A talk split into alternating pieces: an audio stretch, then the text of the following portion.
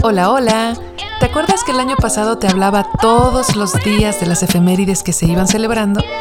Bueno, pues resulta que algunas fechas se me pasaron, así que en este Todos los días se celebra Reloaded te presento las fechas de las que no te conté.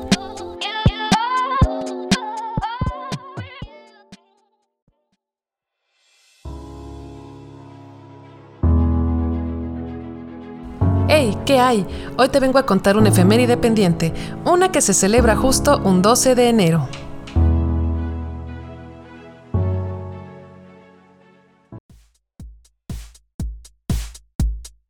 Día Internacional del Mazapán.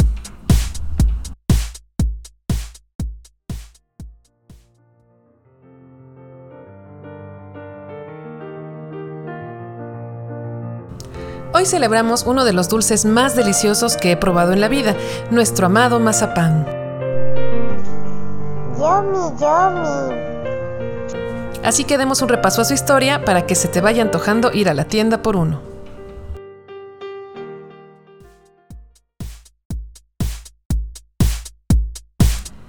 Los datos.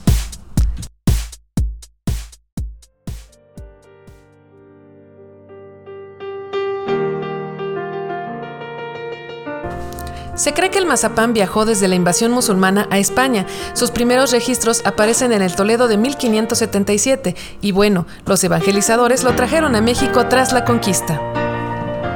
La receta original se prepara con almendra, azúcar y huevo, pero en México se convierte en dulce típico de Jalisco en 1950, cuando la famosa marca de la Rosa lo recrea usando un ingrediente muy mexicano, el cacahuate.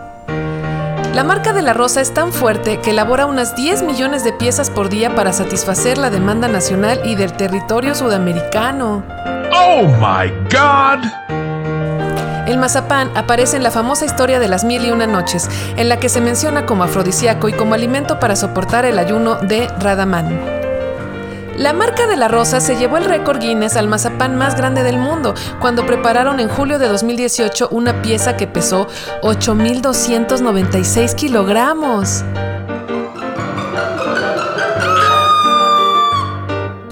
Mira la nota sobre el proceso y el resultado final en el Twitter del programa. Existen variantes de este dulce en España y Alemania.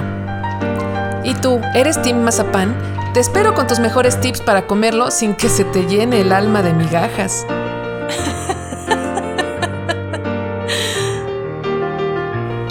Escríbeme en las redes del programa que son arroba c-celebra en Twitter y arroba c.celebra en Instagram.